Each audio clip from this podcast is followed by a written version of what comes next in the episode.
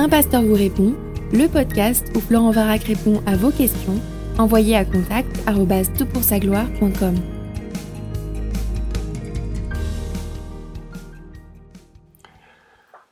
La question qui nous préoccupe est la suivante. Un chrétien qui veut se marier commet-il un péché en s'inscrivant sur un site pour célibataires chrétiens ? Dieu cautionne-t-il ce genre de mariage ? Fin de la question. Alors, écoute, si je dois répondre en un mot, Dieu cautionne le mariage. Donc, c'est ça qu'il cautionne. Et la manière dont le mariage se met en place, s'il est respectueux de la liberté des uns et des autres, s'il est respectueux des valeurs bibliques qui correspondent à un mariage réalisé en bonne et due forme, alors oui, Dieu le cautionne. Les manières de commencer une relation, de nouer une relation, sont très différentes selon les cultures, selon les territoires, selon les familles, et donc il peut y avoir de nombreuses manières de créer ou de nouer une relation. Et donc la réponse en un mot très simple, oui, à condition que les critères bibliques du mariage soient respectés. Alors, ça veut dire quoi, un mariage que Dieu respecte ? Si je comprends bien l'ensemble des données de l'Écriture sur le mariage, et tu trouveras sur les questions précédentes une question sur ce qui scelle le mariage. Est-ce que le mariage à l'Église est nécessaire ? Est-ce que le mariage à la mairie est suffisant, etc. Donc tu pourras consulter ces podcasts pour en savoir plus. Mais voilà ce qu'est le mariage selon Dieu et selon la Bible. D'abord, c'est un homme et une femme. Deuxièmement, c'est un homme et une femme qui ont une même foi, une même conviction, qui partagent une relation avec Dieu et qui s'engagent ensemble dans le parcours d'une vie commune. Troisièmement, ils se portent une admiration mutuelle, aimante et respectueuse, donc consentante, bien entendu.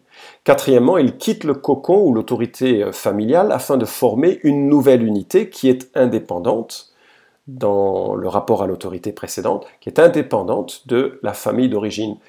Il n'y a pas de maman et de papa qui viennent faire l'ingérence dans un nouveau couple. Ensuite, c'est des gens qui s'unissent selon les lois de leur pays. En France, c'est le maire. C'est à la mairie que se signe le mariage. Ce n'est pas dans une église. Le mariage est une institution universelle. Ce n'est pas une institution religieuse.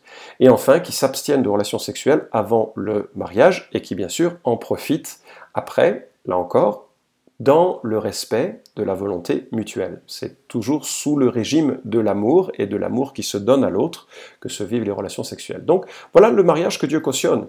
Et c'est aussi le mariage que Dieu accompagne de sa grâce, parce que le mariage n'est pas un long fleuve tranquille. C'est une relation qui va confronter deux personnes égoïstes, avec deux passés différents, avec deux traditions différentes.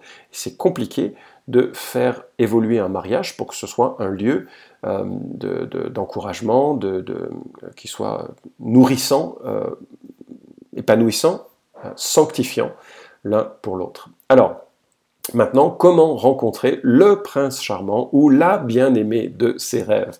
Alors dans certains pays, et tu seras peut-être surpris de l'apprendre, les parents jouent un grand rôle pour conseiller et même parfois pour organiser ou arranger de tels mariages. Et alors, ça va te surprendre peut-être, mais dans la mesure où cela se fait sans contrainte, et c'est vraiment important de le souligner, il ne faut pas croire que de tels mariages sont des prisons. Je pense notamment en Inde, c'est assez traditionnel que des familles qui connaissent bien leurs enfants se parlent et se disent « écoute, je crois que ça pourrait marcher ». Et les enfants se rencontrent, enfin les enfants, jeunes adultes, se rencontrent, discutent, et puis réfléchissent, et puis après ils disent oui ou disent non. Ils n'ont pas fait tout un processus d'évaluation de leur compatibilité réciproque. Et il y a de très beaux mariages d'amour. Il ne faut vraiment pas s'imaginer que si c'est un mariage arrangé, c'est forcément un mariage forcé. Non, absolument pas. Un mariage arrangé qui est librement consenti, c'est-à-dire qu'on va choisir ensuite d'aimer, on va choisir ensuite de faire du bien à l'autre tout au long de sa vie. Ça peut être un mariage absolument réussi ou pas, de la même manière qu'un mariage qui est fondé sur d'autres manières de se fonder, notamment en Occident, plutôt, on a tendance à imaginer qu'il faut se fréquenter, de développer une amitié forte, cocher des cases d'intérêt mutuel et réciproque, qu'on aime bien les mêmes livres, les mêmes films, la même musique, les mêmes vêtements, la même église, etc. Mais quand on a ça, alors on se marie. Et bien, même dans ce cas-là, il n'y a pas des mariages qui sont forcément réussis et heureux, il y a parfois, et on le sait trop malheureusement, des divorces. Dans d'autres pays, ni le mariage arrangé, ni le mariage selon des fréquentations, il y a d'autres formules qui sont proposées. J'ai appris des coutumes qui sont un petit peu surprenantes dans d'autres pays. Je ne les rapporte pas parce qu'elles seraient trop surprenantes en fait. Et même si elles sont parfois amusantes de ma perspective culturelle, et j'avoue, je suis un peu biaisé quand j'en parle ainsi. Et donc, dans ce contexte d'apprendre à découvrir quelqu'un, il y a aujourd'hui, grâce à la technologie et Internet, la possibilité de rencontrer des gens par des sites. Et en fait, je connais plusieurs amis qui sont missionnaires et pasteurs, qui se sont rencontrés ou qui ont rencontré leurs conjoints sur des sites chrétiens. Alors, et je trouve absolument légitime si l'attitude est bonne et si il y a une gestion saine du désir et de la relation qui commence à se nouer de cette manière. Alors, je ne suis vraiment pas doué en conseil conjugal, donc je me garderai d'élaborer trop, il faut que d'autres plus compétents puissent le faire. Mais je voudrais terminer un peu cette réflexion avec quelques remarques. Un couple heureux ne suit pas forcément un algorithme de compatibilité. Or, tous ces sites chemine en essayant de générer une compatibilité. Or, parfois, ce sont des opposés qui s'attirent et se complètent, et ça se passe super bien. Alors que parfois, ce sont des opposés qui pourraient se compléter, mais ça se passe super mal. Donc c'est difficile de réduire un couple qui fonctionne à un algorithme. Certains couples sont très fusionnels, d'autres sont plutôt distants. La recette du mariage efficace est compliquée à mettre en boîte parce que chaque individu est individuel. C'est une personne unique et donc les chemins vont être différents. Deuxièmement, parfois la correspondance est artificielle et donc il faut quand même prendre le temps de se connaître en vrai, parce que on peut se dévoiler par des mails, on peut se dévoiler par des Skype, mais pas autant que lorsque l'on est avec des amis, lorsque l'on est dans des situations réelles de vie où on découvre l'autre dans ce qu'il est véritablement.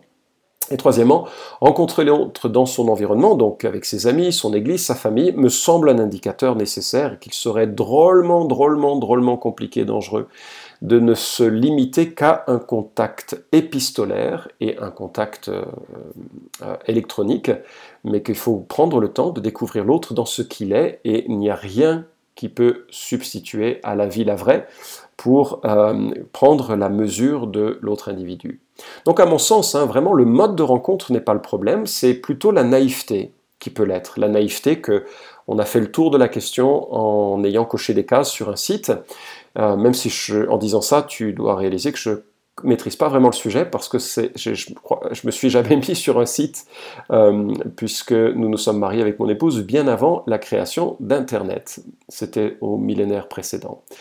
Alors, je me suis amusé à regarder un petit peu les mises en garde que je trouvais sur des sites chrétiens par rapport aux sites de rencontres. Et j'ai trouvé quelques remarques qui doivent, alors c'est des sites, même des sites non chrétiens en fait, qui doivent un peu tempérer les ardeurs quand on cherche à trouver son âme sœur sur des sites.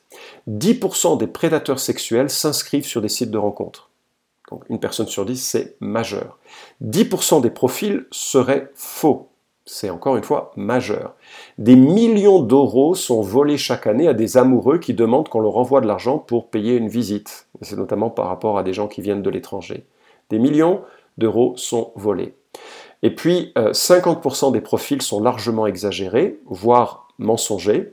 Et si jamais tu voulais avoir une idée de ce que peut être une manipulation catastrophique, si tu as accès à Netflix, je te propose de regarder la série Dirty John. Je crois que c'est le titre en français.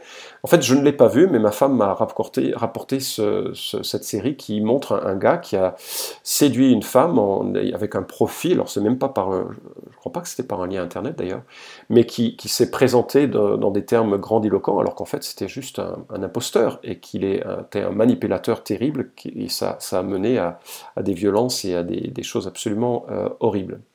Et 50% des personnes sont déjà engagées dans une relation et 11% sont mariées. Ces statistiques proviennent de ce que j'ai trouvé en faisant une recherche Google et ça provient, je crois, cette partie-là provient des stats non chrétiennes. Donc voilà, il faut juste être conscient des dangers particuliers à ce type de rencontre, comme il y a des dangers dans tous les types de rencontres. En fait, il faut juste savoir être ouvert à cela. Il faut savoir aussi qu'il y a des pièges. Si jamais tu t'inscris, il y a parfois le renouvellement automatique des abonnements, et donc ça coûte de l'argent sans que tu réalises, hein.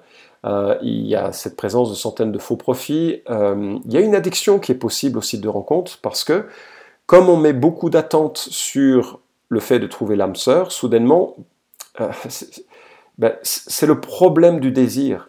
C'est que il prend vite l'ensemble de nos têtes et de nos pensées, et donc il y a une addiction au prochain mail, au prochain profil qui va sortir, à la rapidité de cliquer sur un nouveau profil pour commencer une rencontre. Et ça peut avoir des effets néfastes sur une vie sociale. Les gens vont se retirer dans cet espace virtuel plutôt que de fréquenter des véritables individus. Alors, j'ai trouvé chez crosswalk.com donc un article de Bethany Baird qui donnait les pour des sites de rencontres. Il distingue les relations intentionnelles des non intentionnelles, donc ça c'est une bonne chose, hein, les gens qui veulent se marier ou les gens qui veulent juste flirter. Deuxièmement, il accroît le périmètre de recherche, et notamment dans des pays où il n'y a pas beaucoup forcément de chrétiens, c'est vrai que l'âme sœur est peut-être plus compliquée à trouver. Et puis troisièmement, il permet de coordonner les personnalités, la religion, les préférences, c'est une bonne chose. Quatrièmement, il permet de manifester son intérêt pour le mariage, et ça renvoie à la question de l'intentionnalité. Les contres, elle remarque, les dangers d'un inconnu, le temps qu'exige la mise à jour des profils, des correspondances, beaucoup de temps investi, l'investissement financier, apparemment surtout pour les hommes, mais je ne suis pas sûr de ce que je dis là, peut-être c'est l'équivalent pour les femmes, la sécurité des données, ce que tu laisses sur un site, tu ne sais pas ce que ça deviendra, la mise en scène favorable, et donc parfois un petit peu trompeur, ou en tout cas favorable, hein. Mais bon, ça c'est aussi le cas dans des vraies relations, hein. La fuite des années de célibat, qui peuvent être des opportunités de service. C'est-à-dire que, et ça c'était intéressant qu'elle le note, j'y avais pas trop pensé, mais lorsqu'on devient tellement préoccupé par le fait de sortir d'un célibat, on loupe l'opportunité que l'on a, en tant que célibataire, d'honorer Christ, parce que Christ était un célibataire heureux. Bon. Donc, je dirais, bien sûr, un site de rencontre, me semble, Dieu peut totalement le cautionner, si dans le cœur, c'est bien géré. Et donc c'est vraiment le bémol que j'aimerais laisser, c'est que il faut que ça ne soit pas obsessif, comme toute démarche relationnelle. Il y a un auteur que j'ai trouvé aussi, toujours sur le site de Crosswalk, Paul Tripp, qui a écrit un très bon livre sur le fait d'être en relation d'aide avec d'autres, et il dit, c'est un conseiller biblique, hein, et il parle du danger sur le chemin du désir. Il dit le désir conduit à la demande, qui se renomme en besoin, conduisant à l'attente d'un accomplissement, et qui, lorsqu'il n'est pas réalisé, conduit à la déception, et ainsi est vécu comme une punition. Et je trouve cette articulation, hein, que je remarque dans mon propre cœur, et qui n'est pas propre au célibat, mais qui fait que petit à petit, le désir, qui est totalement légitime, nous sommes des êtres créés avec des désirs, mais qui deviennent obsessionnels et qui, parce qu'ils ne sont pas réalisés, sont vécus comme une punition, et qui ensuite peuvent entraîner cette idée de droit. J'ai le droit, et donc comme ça ne me parvient pas, je vais saisir comme je le veux, et ça peut parfois conduire au péché. Donc il y a une certaine vulnérabilité particulière dans une recherche sur un site, mais quand on est conscient de ces faiblesses que je viens d'évoquer, de la situation de danger dans laquelle on pourrait être dans son cœur et dans son attente, je trouve formidable de pouvoir utiliser des sites et de pouvoir le faire avec une main ouverte, avec cette notion aussi que Dieu règne sur nos circonstances et qu'en son temps, il pourrait orienter favorablement ou pas. Et c'est là la difficulté, c'est de pouvoir être d'accord avec ce ou pas. Et je suis conscient que tous les désirs que nous avons et qui ne se traduisent pas par une obtention de son désir peuvent parfois être très très difficiles à vivre et qui peuvent nous mener sur un chemin une glissade. Alors voilà, puis une dernière pensée. Je sais que je me souviens d'une sœur qui faisait un peu se plaignait de la situation difficile qu'elle vivait. Avec son mari, et je discutais avec elle, je disais, tu sais, il y a quand même une chose, hein, c'est qu'on est tous mariés avec Jésus et que lui, il ne nous déçoit pas. Et donc, fondamentalement, aucune relation conjugale et donc aucune situation de célibat, sera à la fois si destructrice ou à la fois si satisfaisante qu'elle nous donnera tout de la vie ou qu'elle détruira tout de la vie. Parce que nous sommes créés pour être dans une relation à Christ, et cette relation est tellement éminemment satisfaisante dans les dimensions spirituelles et humaines qu'elle nous apporte, par la relation dans l'Église, par le sens de la vie, par l'orientation et la sagesse qu'elle nous donne, par les relations que nous nouons, par le sens de la mission, etc. Et c'est tellement satisfaisant que ça doit pas occulter, ça doit plutôt occulter les difficultés à la fois du célibat et à la fois du mariage, qui n'est pas le sommet de tout.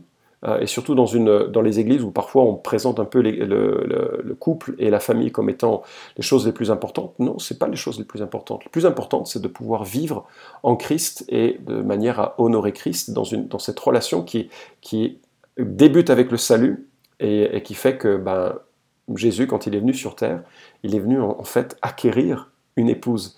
Et il lave cette épouse par son sang et il l'unit à lui de façon assez mystique, spirituelle, et nous sommes maintenant l'épouse de Christ, et c'est de lui que nous tirons la vie, le mouvement et l'être, dès avant notre conversion, mais plus particulièrement maintenant que nous sommes dans cette relation de conversion avec lui.